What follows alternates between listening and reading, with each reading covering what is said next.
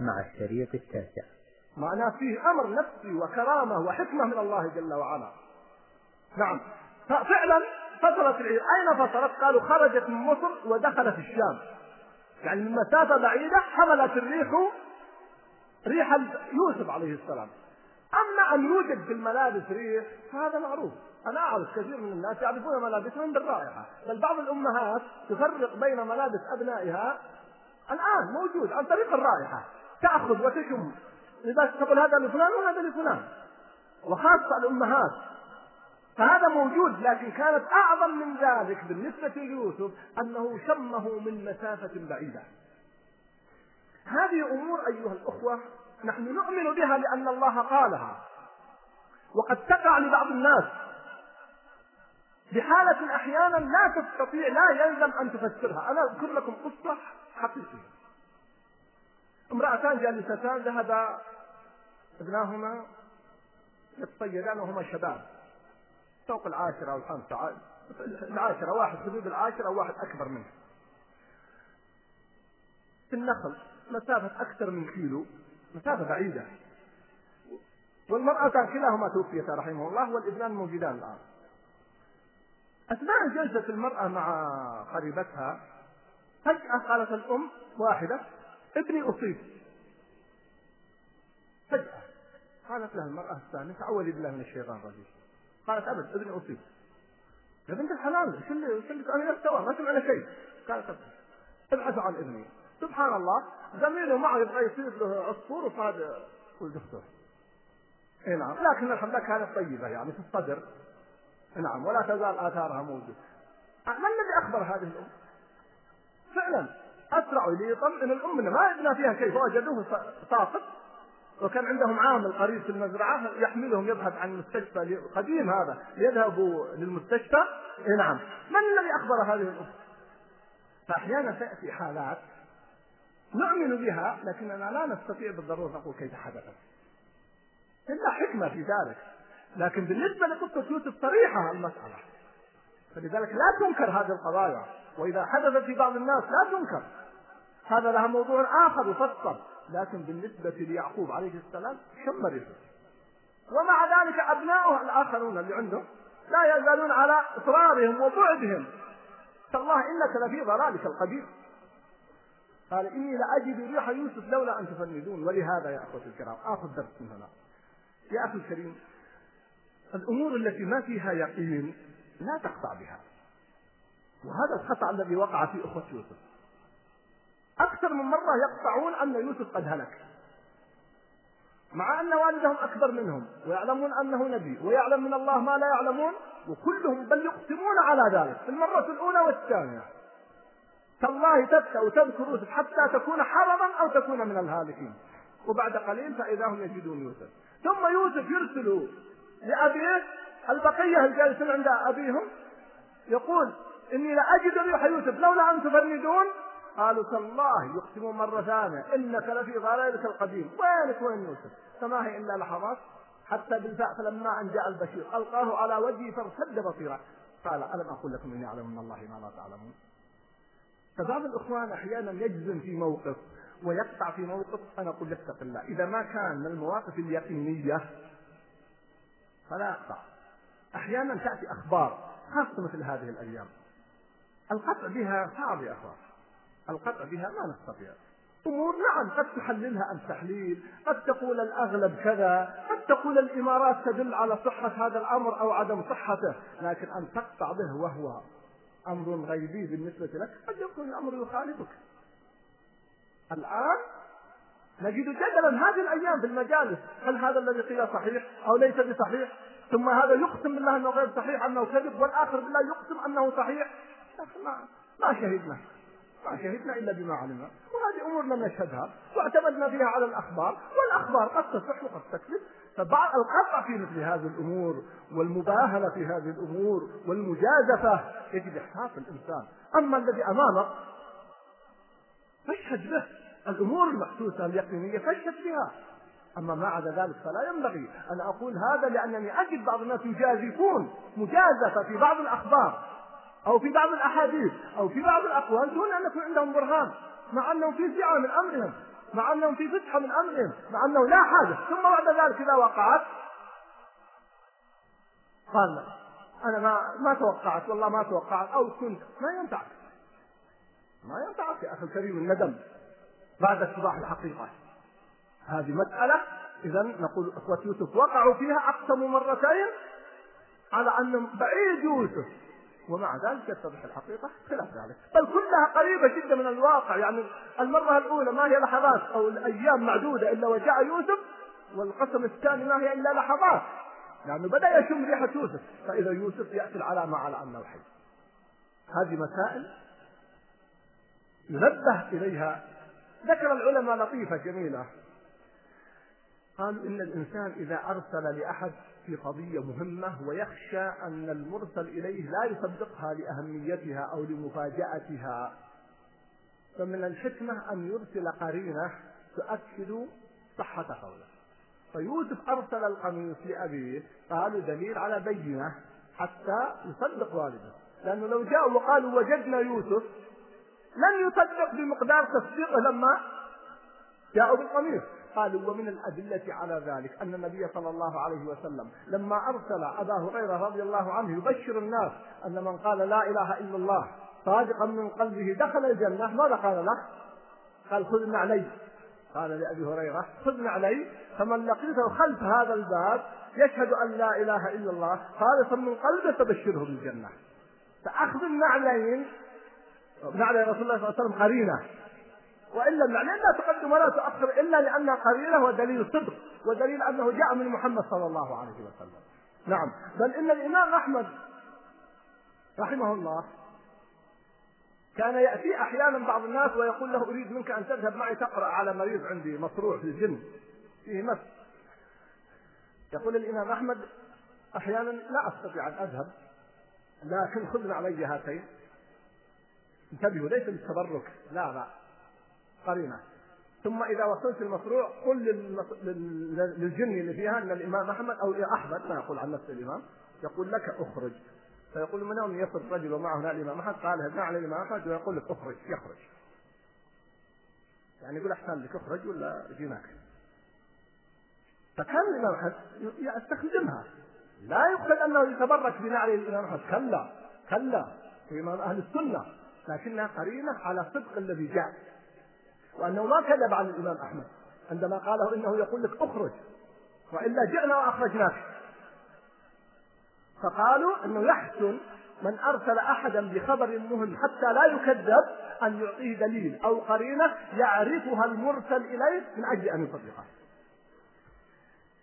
نجد أيضا من هذه المواقف اسمحوا لي أتعدى الشيء الذي ليس ضروري عندما قال لهم وأتوني بأهلكم أجمعين. أكدها بكلمة أجمعين. يعني لا لما قال ائتوني بأهلكم. اذهبوا بقميص هذا فألقوه على وجه أبي يأتي بصيرا وأتوني بأهلكم أجمعين. قال حتى لا يتركوا أحد من آل يعقوب. وهذا قال من باب الإكرام لأن هؤلاء الأهل قد مسهم الضر بفقد يوسف عليه السلام قطعا. وعاشوا هذه المحنة بفقد ابنهم. فأمر بإكرامهم أن يأتوا جميعا. قالوا هذا من البر ومن إكرام أبيه ومن إكرام عائلته ومن إكرام أيضا إخوانه. مع ما فعلوا فيه. ما قال ائتوني بأبيكم فقط أو بوالدي واتركوا الباقي. لا. لم يحاسبهم ولم يعنفهم بل أراد إكرامهم وأن يكرمهم ويكرم حتى أهلهم وأولادهم معهم. وهذا والله هو الكرم بعينه. ثم تنتقل المشاهد بعد ذلك. لما يقول يعقوب عليه السلام فلما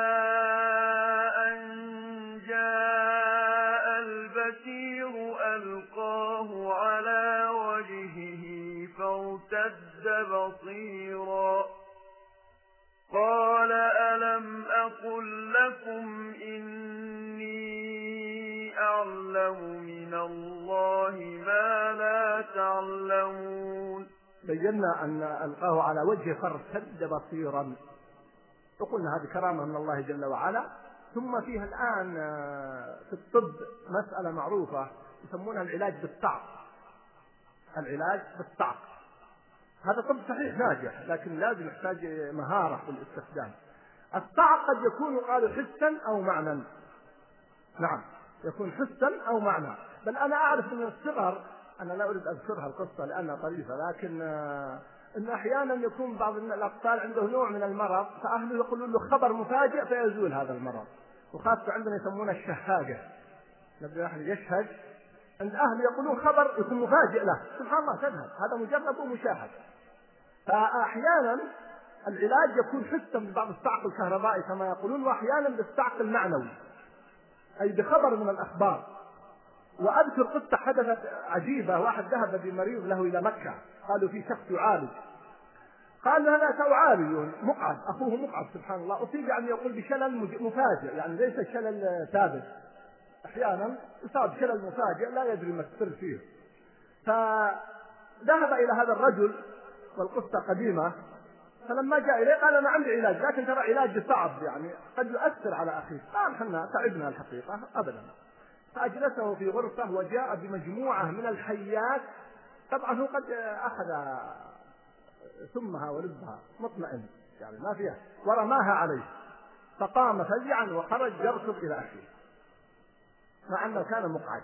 هذا نوع من الصعق والإخبار الصعق. أنا مرة يعني ذكر لي واحد أنه شاهد شخص كان أصم يعني ما يتكلم وكان أيضا عدم كلامه طارئ يعني كان شخص يتكلم ثم سبحان الله فقد منه الكلام. فسقط له زميل يعمل يبنون بناء فسقط زميله وأصبحت يصب دماء. فذهب بسرعة يكلم بالهاتف طبعا هو ما يستطيع يتكلم. وبدأ يعطي كلمات سبحان الله ثم انطلق لسانه وكلم الإسعاف وجاءوا لأخذ المصاب. نعم. مع أنه يشتغلان في العمل وما كان مقصود بس سقط صاحبه وصار جريح وينزف ويحتاج فذهب إلى الهاتف وبدأ يكرر عبارات شخص لا يستطيع يتكلم. ومع قوة ضغطه على نفسه انطلق لسانه ثم قال أخي سقط ائتوا بسرعة.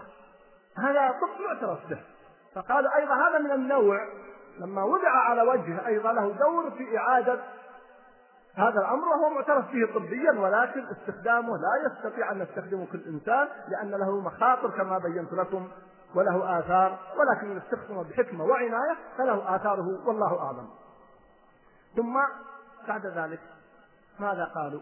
قالوا يا أبانا استغفر لنا ذنوبنا إنا كنا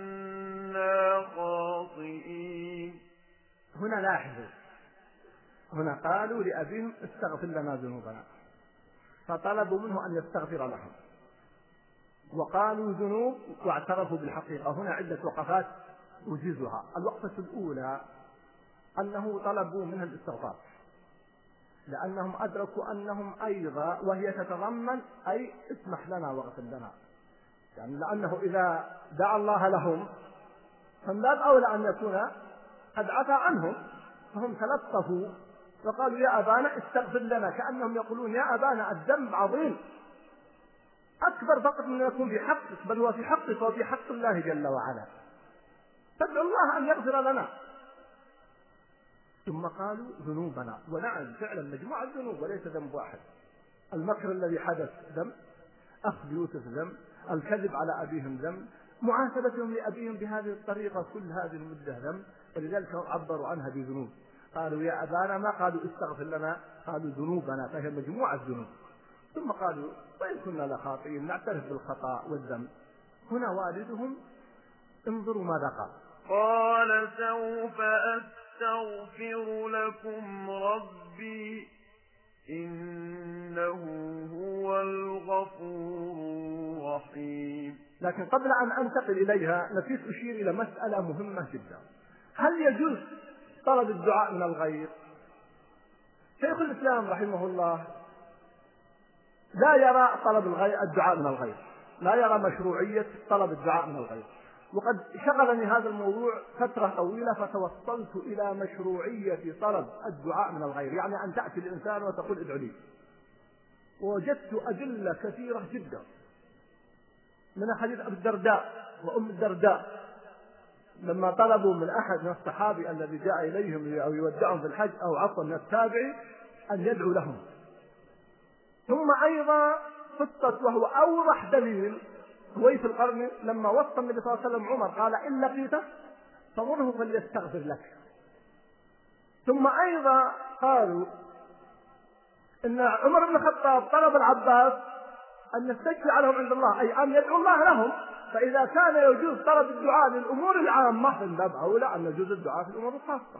سبحان الله وجدت هذا الدليل ولأول مرة عنده أنهم طلبوا من أبيه أن يدعو لهم أن يغفر الله لهم. إذا توصلت إلى مشروعية طلب الدعاء من الغير. لا حرج في ذلك والأدلة في القرآن والسنة وفعل السلف متواترة. فهذه وقفة إشارة سريعة لا يتسع المقام لتفصيلها.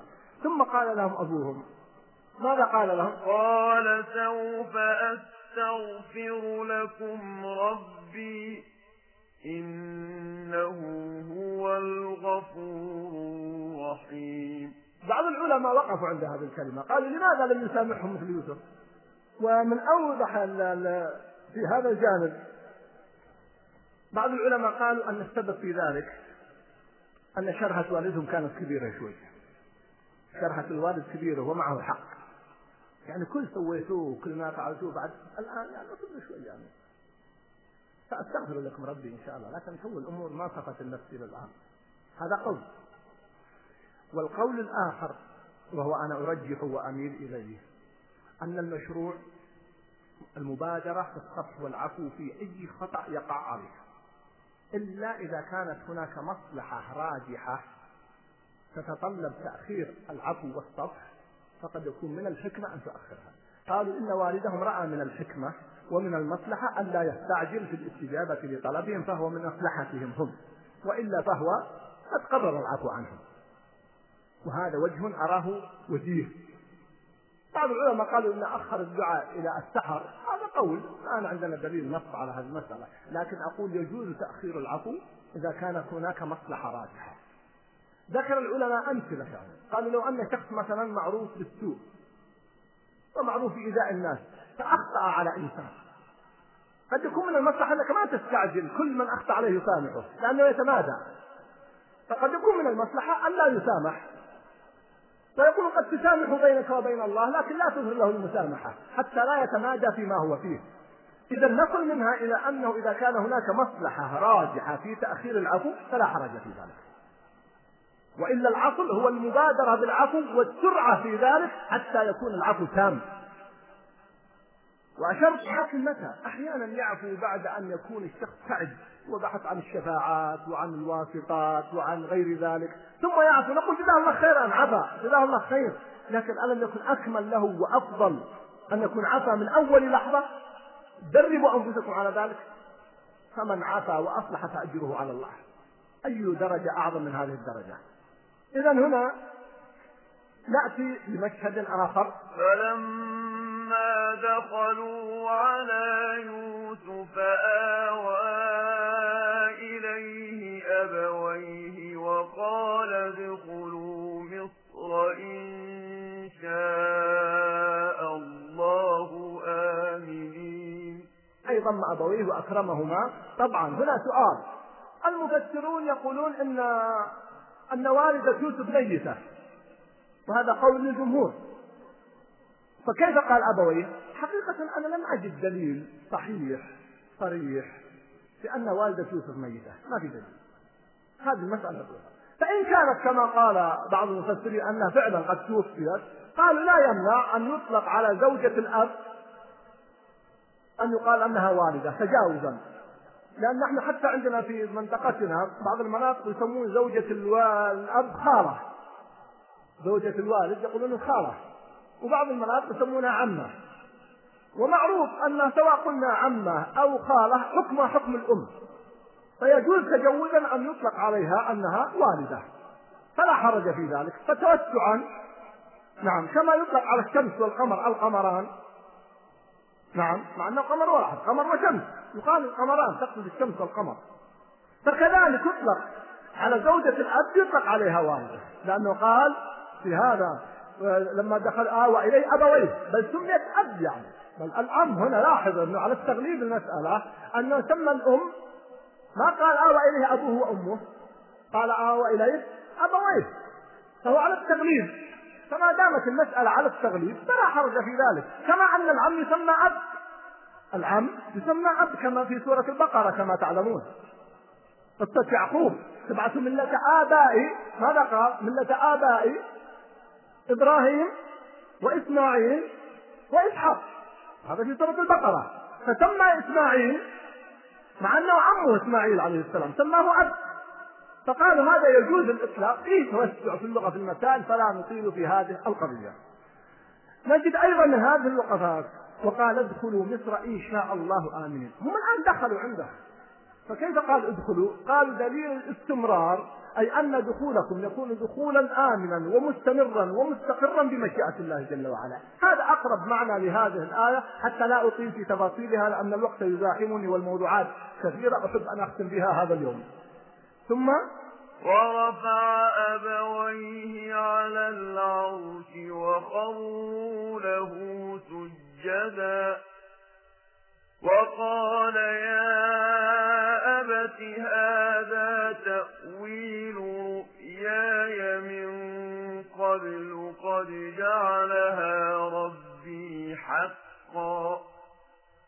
وقد أحسن بي إذ أخرجني من السجن وجاء بكم وجاء بكم من البدو من بعد أن نزغ الشيطان بيني وبين إخوتي. إن ربي لطيف لما يشاء. إنه هو العليم الحكيم. هذا إكرام. لكن هنا وقفة. قالوا هل يجوز السجود؟ أطال العلماء للبشر. تكلف بعض المفسرين وقالوا لا أنها لم يسجد السجود الحقيقي إنما قصدوا أنه حياهم أنهم حيوه. تحية خاصة فأطلق عليها السجود. هذا الكلام فيه نظر. لماذا؟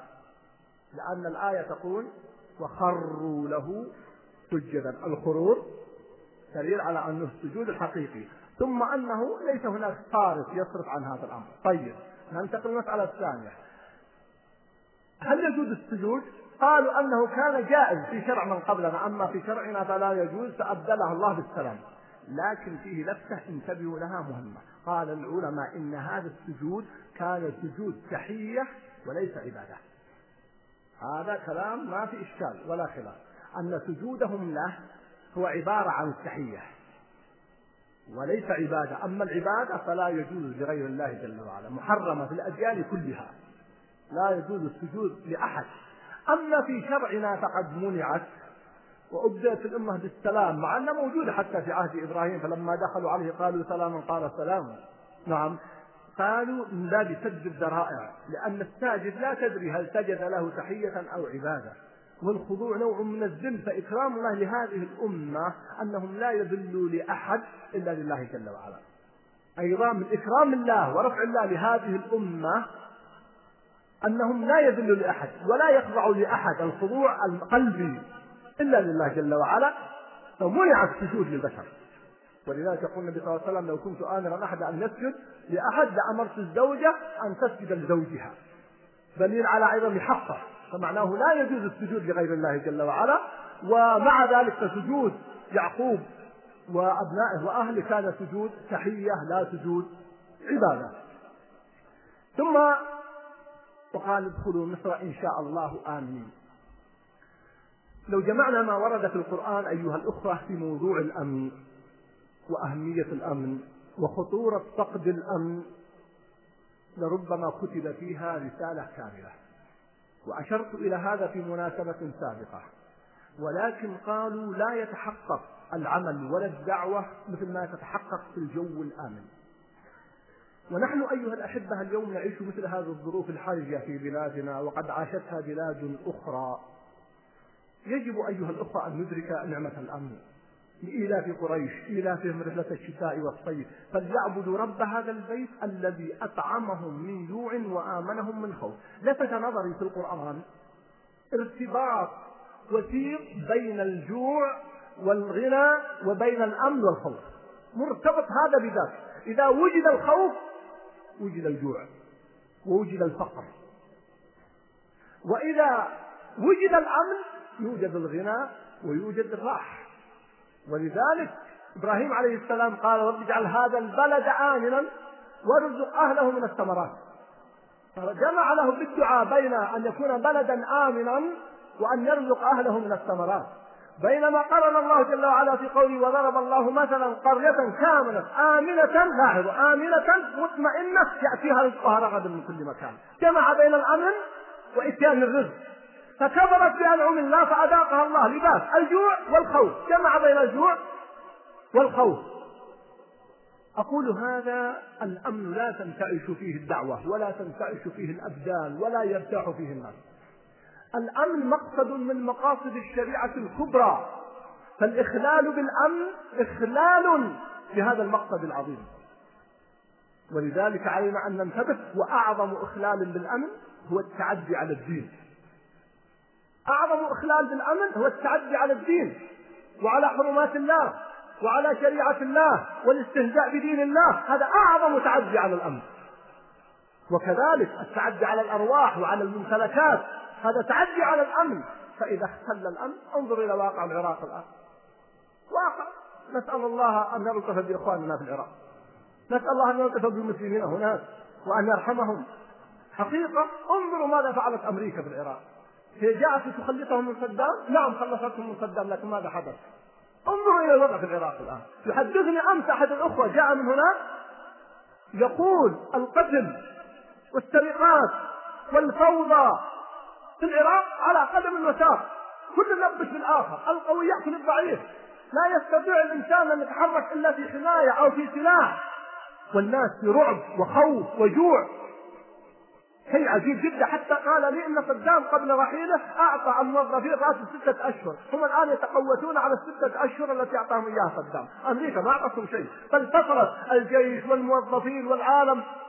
وفي فوضى بلغني أمس أن في الحكومة الأمريكية دراسة الآن هل ينسحبون من العراق أو لا ينسحبون؟ في صوت قوي الآن يتبناه وزير الخارجية الأمريكي الانسحاب من العراق. يقول هذا البلد لا نستطيع أن نعيش فيه، لكن هذا رمز تيلس وزير الخارجية وزير الدفاع هذا الظالم الجبار وكلهم ظلمه. قال سنبقى ولو ننزل جيش مرة أخرى وليذهب العراق ولتهدم العراق وليقتل العراق وليقتل الناس والنساء. هل ينتظر من أمريكا إلا هذا؟ فيا أخوان قضية الأمن. ادخلوا مصر إن شاء الله آمنين. لا نتصور أنها قضية يسيرة. تتعلق في حياة الناس وفي ممتلكاتهم وفي عبادتهم وفي دعوتهم. يا أخي الكريم أنت تستطيع الآن أن تركب سيارتك والله تذهب إلى الربع الخالي والحمد لله وحدك. وإذا حدثت حوادث فهي نادرة بالنسبة للعموم. تستطيع تذهب للقرى والأرياف وتدعو إلى الله جل وعلا. سلام في البر. لنحمد الله على هذه النعمة. وكل من يحاول الإخلال بهذه النعمة من السفهاء فليجب أن يوقفوا عند حدهم وإذا أردنا أن نهلك قرية أمرنا مسر فيها ففتقوا فيها فحق عليها القول فدمرناها تدميرا. والسفهاء أنواع ومن أعظمهم السفهاء الذين يتعدون على دين الله جل وعلا. الذين ينتهنون الحرمات الذين يستهزئون بالمتطوعين من المؤمنين والمؤمنات من المنافقين والعلمانيين هؤلاء أخطر عدو للأمة وعلى البلد وعلى أمن البلد. ولا أقلل من خطورة الآخرين. لا لا يفهم مني هذا لكنني ألاحظ أن البعض لم يتصور خطورة هؤلاء المنافقين خطورة هؤلاء العلمانيين لماذا؟ لأن هؤلاء يتوجهون لأعظم الضرورات الخمس وهي حماية الدين. الضرورات الخمس التي جاء الدين بالمحافظة عليها هي أولها الدين. هؤلاء يهاجمون الدين. وهؤلاء يطعنون في الدين وهذا لا شك إخلال بالأمن وهذا عاقبته وخيمة وهذا ما حدث في بلاد أخرى. نسأل الله أن يحمي بلادنا وبلاد المسلمين.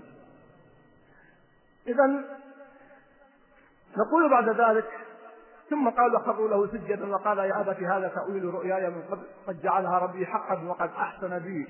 إذ أخرجني من السجن وجاء بكم من الغد من بعد أن نزغ الشيطان بيني وبين إخوتي إن ربي لطيف لما يشاء إنه هو العليم الحكيم. وقفة سريعة سبقا سمعتموها مني. دقة عبارات وقالوا من أعظم ما لاحظ العلماء في هذه المسألة أنه قال من بعد لما قال وجاء بكم من بعد من بعد أخرجني من السجن. ما قال أخرجني من البئر. قالوا مع أن السجن في البئر وضعه في البئر أشد من الوضع في السجن. تريدون نوضح لكم؟ أسأل الله يحمينا وياكم الله يحمينا وياكم لكن إيش لو واحد تريد أن نأخذ في ليلة تنام في بئر ولا ليلة تنام في أحد السجون؟ ليلة واحدة يختار ماذا؟ إن شاء الله بعيدين عن هذا. لكن أقول لنفسي والله يا أخي ما في مقارنة. وأنا أقول لكم أنا ممن جرب البئر وجرب السجن. ما في مقارنة بينهم كنا فلاحين ونعرف الآبار. لا نزلنا خمس دقائق بس متى نخرج من البئر. لا. ومع ذلك يوسف عليه السلام ما أشار إلى البئر. ليه؟ حتى ما يحرج إخوانه لأنهم هم الذين وضعوا في البئر. ووقت الاحتفال ووعدهم أنه لا تثريب عليكم. ما في داعي يرجع إلى التاريخ. بعضنا يقول لأخي يخطى عليك وسامحتك ويجلس طول عمره ويتكلم فيه وفعل بك وقال وسامحته وسوى وسوى وسامحته. يا أخي سامحته. سبحان الله. كنت عن عرضه جزاك الله خير. ما سامحته. ان تتوقع أن عرضه أصبح حلال لك يقول النبي صلى الله عليه وسلم المستادان فعلى البادئ ما لم يعتدي المظلوم. يعني ممكن المظلوم يعتدي ويتعدى على عرض أخيه ويأتي يوم القيامة فإذا المعتدي هو اللي يطلب المعتدى عليه. لأنه زادها. الآن نحن نقول سامحنا طيب الآن ثبت سقوط حق حقك على أخيك. لكن استمرارك في تأمينك سجل العداد له هو. سيدنا يوسف لا. مجرد أن يشير إشارة إلى البئر لأنه قال لا تثريب عليكم اليوم. انتهينا قتل هذا الموضوع. ثم يقول بعد ذلك من بعد أن نزغ الشيطان بيني وبين أخوتي. قالوا فيها وقفتان. الوقفة الأولى أنه ما قال من بعد أن نزغ الشيطان أخوتي. نزغ الشيطان قال بيني وبين أخوتي. ثم ما قال قال من بعد أن نزغني الشيطان وأخوتي لأنه لم ينزغه الشيطان. فكان دقيق العبارة مع سلامتها والإيتاء بالمقصود دون أن يمس إخوانه. وقفات سبحان الله ودقة عبارات هذا النبي الكريم عليه السلام. فانتهت هذه الصفحة وأغلق هذا الباب وسامح إخوانه. وسامح أبوه أيضا عليه السلام أبناءه ودعا لهم واجتمع شملهم بعد تفرق. فسبحان الله تأملوا هذه المشاهد العجيبة. ثم ختم بهذه الخاتمة. رب قد آتيتني من الملك وعلمتني من تأويل الأحاديث. فاطر السماوات والأرض أنت ولي في الدنيا والآخرة. توفني مسلما وألحقني بالصالحين. أولا لا يلزم أن يكون قال هذا الكلام عند أخوانه. يعني قد يكون قاله في موقف آخر. يعني هذا باب إغلاق قصة يوسف. هذا إغلاق ما حدث من يوسف يعني إنهاء الموضوع. فلذلك لا يفهم البعض أنه لازم أن يكون قاله في نفس المجلس. ثانيا من الوقفات. قال هل يجوز الإنسان أن يتمنى الموت؟ قال توفني مسلما الحقني بالصالحين الصحيح أن يوسف لم يتمنى الموت. هنا يوسف هنا تمنى حسن الخاتمة. فيقول يا ربي إذا توفيتني توفني مسلما وماذا الموت وما طلب الموت. بعض المفسرين رحمهم الله قالوا ما تمنى نبي من الأنبياء الموت إلا يوسف. حقيقة ما تمنى يوسف الموت. ولذلك أقول نحن نقرأ بعض التفاسير لا تأخذ كل ما فيها أنها مسلمات. قد يكون بعض المفسرين أخذ من الإسرائيليات خاصة الذين يأخذون من الإسرائيليات. لا يوسف لم يتمنى الموت. كل ما في الأمر أنه قال ربي توفني مسلما إذا توفيتني توفني مسلما وألحقني بالصالحين. بآبائي والأخيار واستجاب الله دعوته فمات صالحا وألحقه الله توفي مسلما وألحقه الله بالصالحين ولذلك رعاها النبي صلى الله عليه وسلم لما صعد إلى السماء أسري به إلى السماء. لما عرج به إلى السماء رأى يوسف عليه السلام قال أعطي شطر الحسن. نعم أعطي شطر الحسن. هذا وصف النبي صلى الله عليه وسلم ليوسف عليه السلام. في السماء الثالثة والرابعة. فاذا استجاب الله دعوته انتهت الآن قصة يوسف. وسيبدأ الآن وهذا الذي سأختصره بكلمات تسمحوا لي بعد الأذان إن أطلت عليكم اليوم لأنه آخر درس قد نضطر إلى امتداد لا يتجاوز نصف ساعة لأن يقول هذا بعض الأخوان قد يكون عنده ظروف أو عنده سبب من اسباب تدعوه فأقول قد نحتاج إلى نصف ساعة. أتمنى أننا ما نحتاج إليها لكن إن احتجنا إليها فاعذروني لأن هذا هو آخر درس في سورة يوسف وأيضا في هذه الدروس التي بدأناها من العام الماضي والوعد بإذن الله في الأسبوع الثاني إذا مد الله في أعمالنا وأعمالكم من بدء الدراسة. وعد بدء الدروس إن شاء الله واستئناف الدروس في منار السبيل وكذلك في التفسير سنبدأ مع سورة أخرى.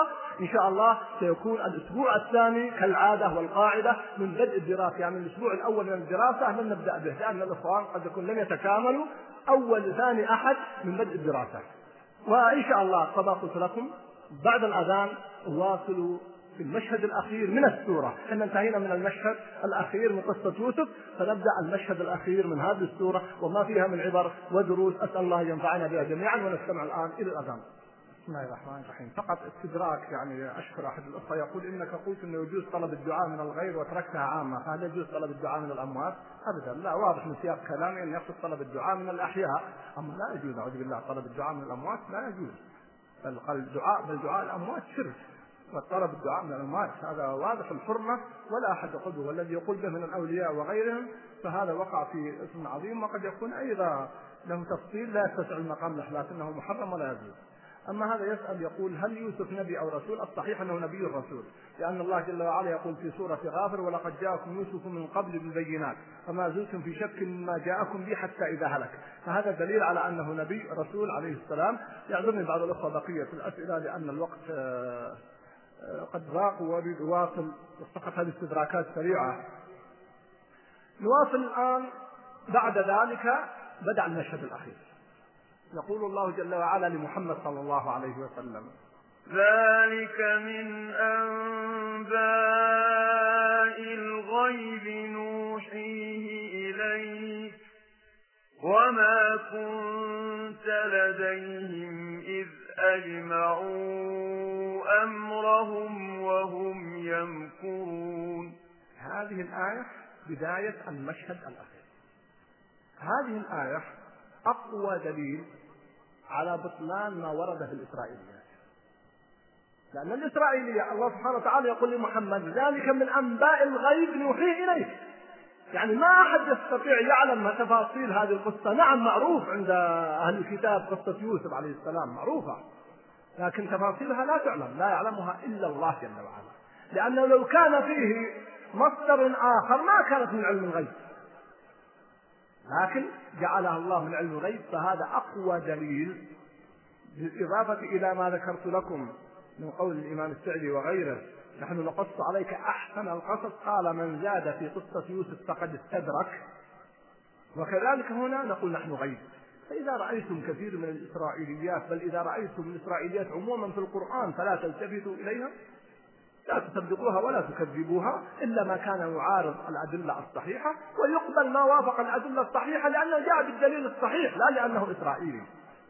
فهذا دليل قوي على بطلان الإسرائيليات وخاصة التي في سورة يوسف وأخص منها ما يخالف المعقول والمنقول ثانيا إذ أجمعوا أمرهم وهم يمكرون. هذا وصف لحالهم سواء أخوة يوسف أو ما حدث من امرأة العزيز والنسوة هذا وصف عام.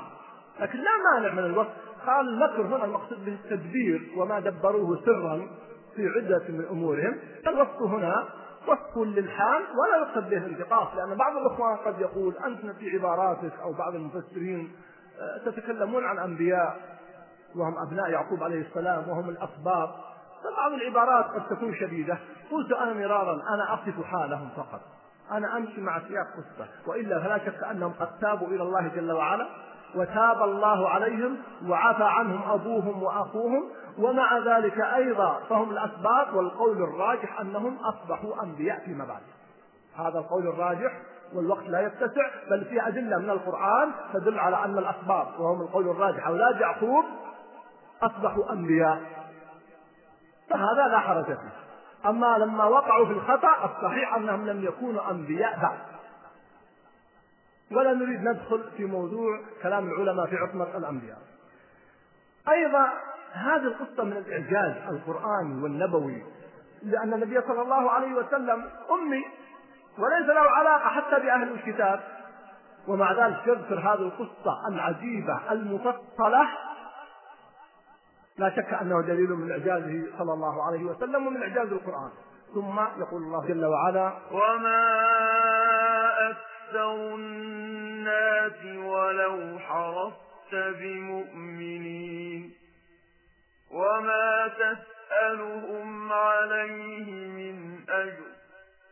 إن هو إلا ذكر للعالمين. أيها الأحبة والله في النفس أشياء وأشياء. هذه الآية أثارت في كوامن كثيرة قبل أكثر من عشر سنوات عندما تحدثت عن حقيقة الانتصار. والذي يجعلني أتكلم وأنا متأثر. ما لاحظته من أحداث تعيشها الآن. هناك بعض الناس يريد إصلاح الناس بالقوة. لا نشك في نياتهم. لا نشك في مآربهم. أمرهم هذا بينهم وبين ربهم. لكن لا يصلح الناس بالقوة. يقال لمحمد صلى الله عليه وسلم وما أكثر الناس ولو حرصت بمؤمنين ويقال لمحمد صلى الله عليه وسلم فلعلك باكع نفسك ألا يكونوا مؤمنين. فلعلك باكع نفسك على آثارهم إن لم يؤمنوا بهذا الحديث أسفا. مهمتك يا محمد هو البلاغ. أما هداية الناس ليس عليك هداهم. إنك لا تهدي من أحببت. ولو شاء ربك لهدى الناس جميعا. فلا تذهب نفسك عليهم حسرات الذين يحاولون أن يهدوا الناس بالقوة هم مخطئون مخالفون للمنهج النبوي إلا من يملك القوة. يعني مثل ولي الأمر سواء ولي الأمر في البيت أو المسؤول في دولة نعم قد يجبر الناس على بعض الأعمال كالصلاة وعلى القيام بشعائر الإسلام. لا يفهم مني هذا خطأ لكن إذا لم يكن بيدك هذا الأمر وليست بيدك القوة والقوة لغيرك وليست بيدك السلطة فأنت ما عليك إلا البلاغ. اسمعوا إلى هذه الآية. يقول الله جل وعلا وإما نرينك بعض الذي نعدهم أو نتوفينك فإنما عليك البلاغ وعلينا الحساب. مهمتك يا محمد البلاغ. هذا يقال لمحمد صلى الله عليه وسلم. فلو أننا استطعنا أن نفهم هذه الآية وتعاملنا معها أننا نقوم بما أوجب الله علينا وننشر الإسلام وندعو إليه. أما هل استجاب الناس أو لم يستجيبوا؟ هذا ليس لنا. لم يكن للأنبياء من قبلنا.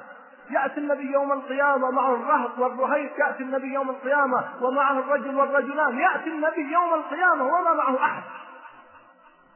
هل قصر النبي؟ سبحان الله. هناك خلل أيها الأخوة في فهمنا الدعوة ولذلك يأتي بعد قليل. الوقفة الثانية ادعو إلى سبيل ربك قل هذه سبيلي. أدعو إلى الله على بصيرة أنا ومن اتبعني. هذه هي البصيرة.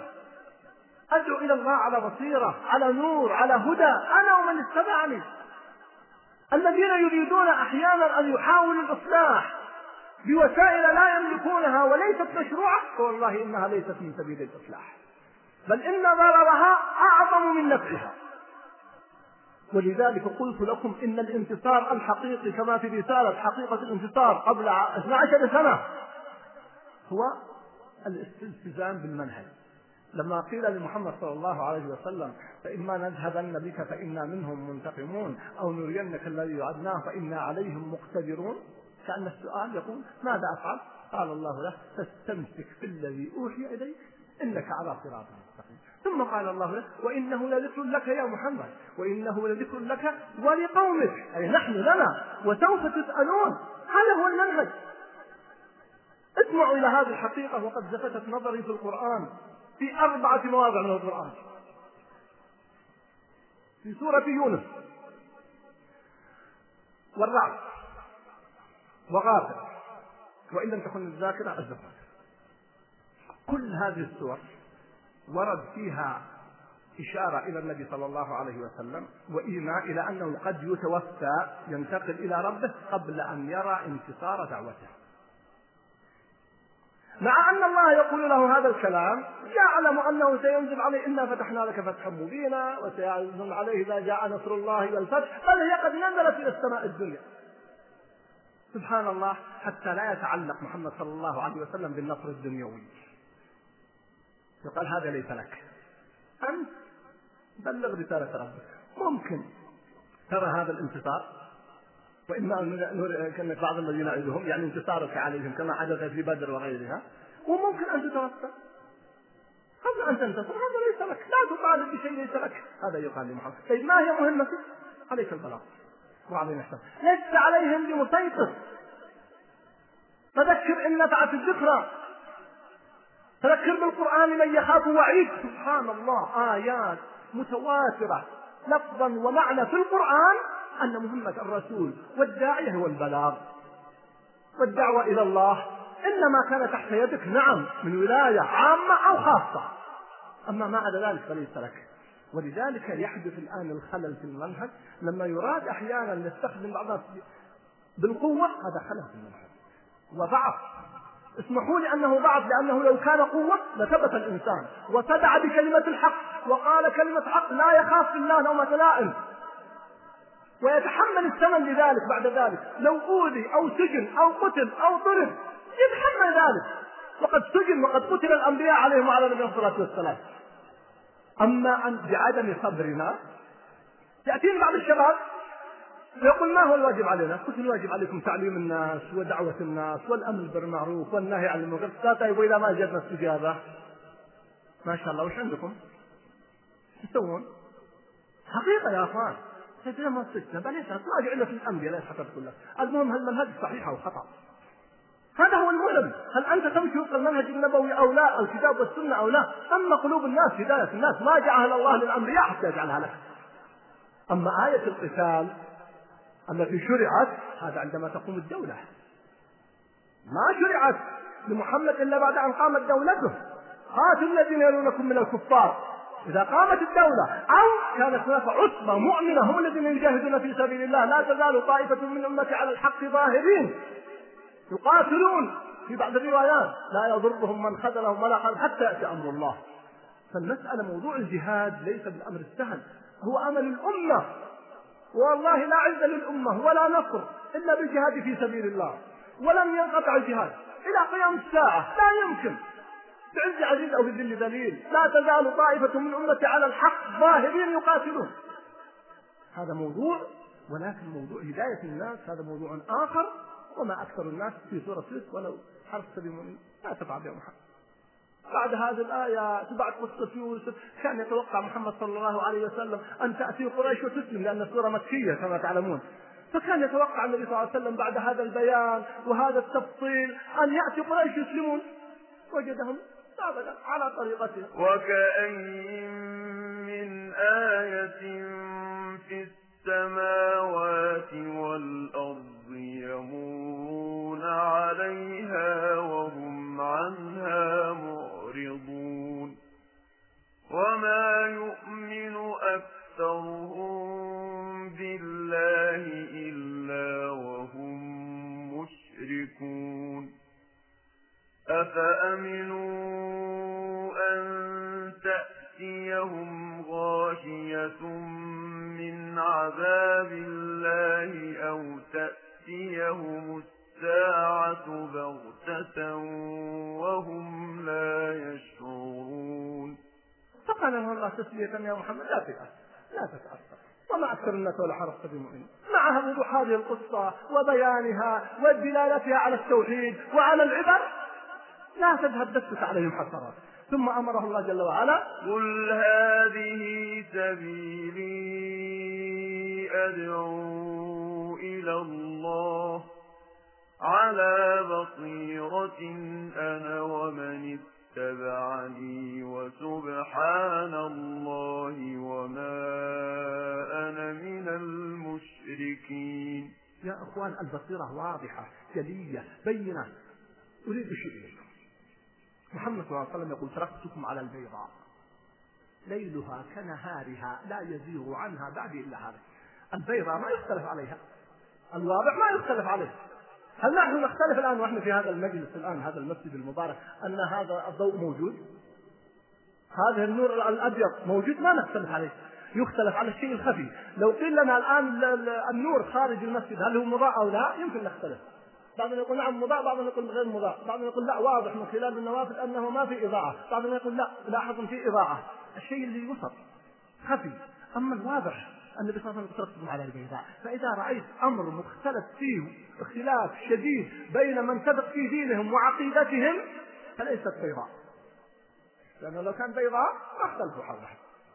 ويقول تركت فيكم ما إن تمسكتم به لن تضلوا بعدي أبدا. كتاب الله وسنة قل هذه سبيلي. أدعو إلى الله على بصيرة أنا ومن اتبعني وسبحان الله. فحقيقة أيها الأحبة ما أحوجنا إلى هذا الفهم في دعوة الله. حتى لا تذهب آجالنا أو أعمارنا أو أموالنا في غير الحق. الاجتهاد وحده لا يكفي. الاجتهاد بغير علم وبدون بينة لا يكفي. هذه دعوة ونصح لهؤلاء الأخوة جميعا. وأختم قبل أن أنهي لأن مرت آيات آه، أدعها لكن قل هذه سبيلي أدعو إلى الله على بصيرة. انظروا لاحظ انظروا إلى أعمال إخوة يوسف. وانظروا إلى عمل يوسف. عمل أخوة يوسف عليهم السلام لم يكن على بصيرة. فانظروا كيف كانت نهايته. وعمل يوسف عليه السلام من أول لحظة كان على بصيرة. فانظروا كيف كانت نهايته. ثم يأتي بعد ذلك في قوله تعالى حتى إذا استيأس الرسل وظنوا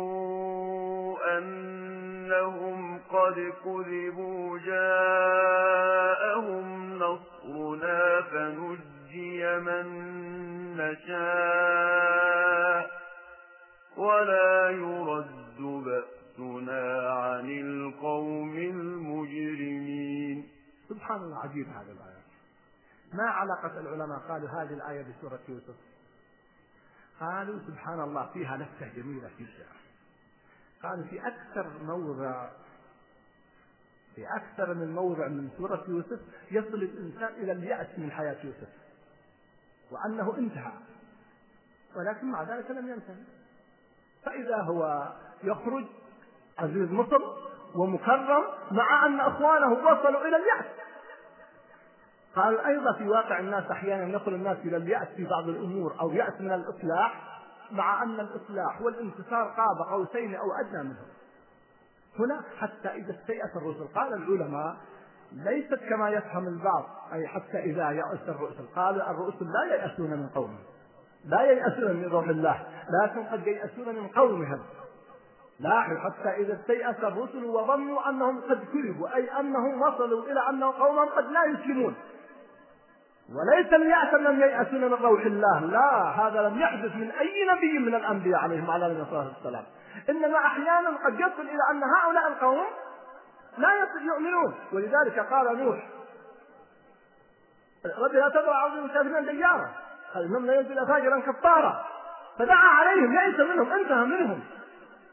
فاليأس من الناس غير اليأس من روح الله فاليأس من روح الله لا يجوز. ولذلك أقول هذه السورة في قصة يوسف وبقوله يا بني اذهبوا فتحسسوا من يوسف وأخيه وبهذه الآية ترسم التفاؤل حتى إذا استيأس الرسل وظنوا أنهم قد كذبوا جاءهم نصرنا. وهناك خطأ في فهم هذه الآية من بعض الناس وفهمها الصحيح كما بينت لكم وهو ما ذكرته عائشة رضي الله تعالى عنها. ارجعوا إلى تفصيل هذا ضيق الوقت لا يسمح لي بالتفصيل. الأنبياء لم ييأسوا أبدا ولم ييأسوا من روح الله ولم ييأسوا من نصر الله وحاشاهم من ذلك. لكن قد يكون النبي صلى الله عليه وسلم لم ييأس لكن حتى قال عبارة لما قال اطبق عليهم الشمين قال لا. لعل الله أن يخرج من أصلابهم من يعبد الله. يعني حتى لو وصلت يقول محمد وهو لم يصل إلى ذلك اليأس من هؤلاء أنهم لم يؤمنوا فلعل الله أن يخرج من أصلابهم من يؤمن. فإذا الأنبياء لم ييأسوا من روح الله ولم ييأسوا من نصر الله. فلا تفهم الآية خطأ جاءهم نصرنا أي جاء الإقبال. وأقوى قالوا مثال على ذلك قصة يونس عليه السلام. فذنوا لما وصل اليأس من قومه تركهم فما الذي حدث؟ ألقاه الله جل وعلا في البحر والتقمه الحوت. القصة معروفة. فلما رجع كما في سورة الصافات من آمن به؟ آمن به مئة ألف أو يزيدون. قال العلماء الواو هنا أو بمعنى الواو آمن به مئة ألف ويزيدون. لما رجع إلى قومه مع أنه فر منهم يائس منهم. هذا اليأس يأس من قومه. لكنه تركهم قبل قالوا أن يستأذن من ربه. فعاقبه الله ثم تاب عليه. فنادى في الظلمات أن لا إله إلا أنت سبحانك إني كنت من الظالمين. هذا دعاء الكرب أيها الأحبة. إذا أصيب أحد منكم بكرب فليدعو بهذا الدعاء. دعاء يونس عليه السلام. وهو في ظلمات ذات ظلمات كان قالوا في بطن الحوت والحوت في البحر وفي الليل ظلمات متداخلة. فدعا ربه جل وعلا فلولا أنه كان من المسبحين للبث في بطنه إلى يوم يبعثون. فلما بعثه الله ورجع إلى قوم آمن به مئة ألف ويزيدون. فلا تيأسوا من روح الله. يا أحبتي الكرام كما قلت والله ما أجد مجالا لليأس ولا للتشاؤم ولا للقنوط بل إنني أتعجب من مواطن التفاؤل والخير والانطلاق والإقبال والنور. سبحان الله أين نحن؟ أمس خرجت من عندكم وحضرت حفلا لموقع الإسلام اليوم. الموقع انشا منذ سنتين فقط. عدد الزوار على حساب طبعا لم يستخدم حساب النقرات 125 مليون. خلال سنتين. سبحان الله هذا خير يا أخوان. انظر هذا الخير أيها الأحبة أمامنا الآن في المساجد. محاضرة ألقاها أحد المشايخ الأسبوع الماضي الحضور فوق 20000 وأين ألقاها في بلده. ما أقول ذهب لبلدي أول مرة يذهب إليه في بلده. مع أنها منقولة. ومنقولة في الإنترنت وفي غيره. والحضور يقدر فوق 20 أو 25 حتى بعضهم كان يكلم أثناء الحرب كأننا في يوم الحشر. هذا خير موجود يا أخوان. الأمة في خير في إقبال. لكن لماذا نحن نتعامل مع الوجه السلبي؟ لماذا نتعامل مع النقص؟ تعاملوا مع الخير. مدوا هذا الخير. ادخلوا مع الناس. مع الرجال النساء. قلت لكم أمس عدد. المنتميات لمدارس تحفيظ القرآن في المملكة 178 ألف وزيادة. عدد المنتمين لمدارس تحفيظ القرآن في الرياض فقط بنين وبنات 100 و2000 يعني 100 ألف و2000 في الرياض فقط. منطقة الرياض. أين المكان لليأس والتشاؤم ومع ذلك الانتصار الحقيقي هو انتصار المنهج. نحن لا نعتبر العدد هو المقياس لكن لا شك نفرح إذا اهتدى شخص واحد فكيف إذا اهتدى ألوف فلا تيأسوا حتى إذا استيأس الرسل وظنوا أنهم قد كذبوا من قومهم جاءهم نصرنا سنجي من نشاء ولا يرد بأسنا عن قوم ثم ختم الله بقوله. لقد كان في قصصهم عبرة لأولي الألباب. ما كان حديثا يفترى ولكن تصديق الذي بين يديه وتفصيل كل شيء وتفصيل كل شيء وهدى ورحمة لقوم يؤمنون. لمن لمن لأولي الألباب. أسأل الله يجعلني من أولي الألباب. ما كان حديثا يذكر. هذه القصة التي سمعته ما كان حديثا يذكر ولكن تصديق الذي بين يديه وتفصيل الكتاب. سبحان الله آيات عجيبة بينات هدى ورحمة لقوم يؤمنون أيها الأحبة. فما أحوجنا إلى هذا القرآن؟ ما أحوجنا إلى أن نعود إلى القرآن في أمورنا وفي حياتنا؟ فيه نبأ ما قبلكم وخبر ما بعدكم وحكم ما في بينكم. هو الجد هو الفصل. نحتاج إلى القرآن نعود إليه نحتاج إلى أن نتأمل القرآن. أفلا يتدبرون القرآن أم على قلوب أقفالها؟ أفلا يتدبرون القرآن ولو كان من عند غير الله لوجدوا فيه اختلافا كثيرا. لو أنزلنا هذا القرآن على جبل لرأيته خاشعا متصدعا من خشية الله. وتلك الأمثال نضربها للناس لعلهم يتفكرون. عودوا إلى القرآن تأملوا القرآن لا تهدوا القرآن هدا كهد الشعر كما قال عبد الله بن مسعود رضي الله تعالى عنه. اقرأ آيات قليلة بتدبر وتفكر وتمعن فتجد فيها عجبا ودررا. هذه اللقطات التي وقفتها معكم من عدة أشهر كانت على سبيل الإيجاز والاختصار والضغط الشديد. يسألني أحد الأخوة اليوم كم تتوقع تطرق حلقات؟ هذه السورة قلت قرابة خمسين حلقة ولو أردت المزيد لزدت. فقط سورة يوسف. سورة عجيبة. وهذه سورة من سور القرآن. فما بالك ببقية سور القرآن؟ الزهراوين أم القرآن المثاني الفاتحة. عجبا والله. نحتاج إلى العودة إلى كتاب الله جل وعلا وسنة رسوله صلى الله عليه وسلم. والاستمساك بهما فاستمسك بالذي يوحي إليك إنك على صراط مستقيم وإنه لذكر لك ولقومك وسوف تسألون. وتفاءلوا وأبشروا واعملوا وجدوا. المجال مفتوح. لماذا ندع المجال؟ للمنافقين وغيرهم. وهم قلة وهم شرذمة قليلون. ونحن بيدنا الخير والناس معكم وأهل الخير معكم. هذا ما أدعو إليه. أسأل الله جل وعلا أن يبارك فيكم وأن يبارك في هذه اللقاءات وأن يجعل ما تعلمناه حجة لنا يوم القيامة لا حجة علينا. وأن يجعلنا ممن يستمعون القول فيتبعون أحسنه. اللهم أعز الإسلام والمسلمين وأذل الشرك والمشركين ودمر أعداءك أعداء الدين وانصر عبادك المجاهدين في كل مكان. اللهم انصر إخواننا المجاهدين في فلسطين. اللهم انصرهم في الشيشان وفي أفغانستان وفي كشمير وفي الفلبين وفي مشارق الأرض ومغاربها. وارفع البلاء عن إخواننا المستضعفين. اللهم ارفع البلاء عن إخواننا المستضعفين في فلسطين وفي العراق وفي الشيشان وفي فلسطين وفي كل فوق كل أرض وتحت كل سماء. اللهم فك أسر المأسورين. اللهم فك أسر إخواننا في كل بلد من فوق الأرض يا رب العالمين وأنزل السكينة على قلوبهم. اللهم أنزل السكينة على قلوبهم وعلى قلوب أهلهم وثبتهم وأقر أعيننا بتفريجك عنهم. اللهم ردهم إلى أهلهم سالمين غالمين ظارفين منصورين.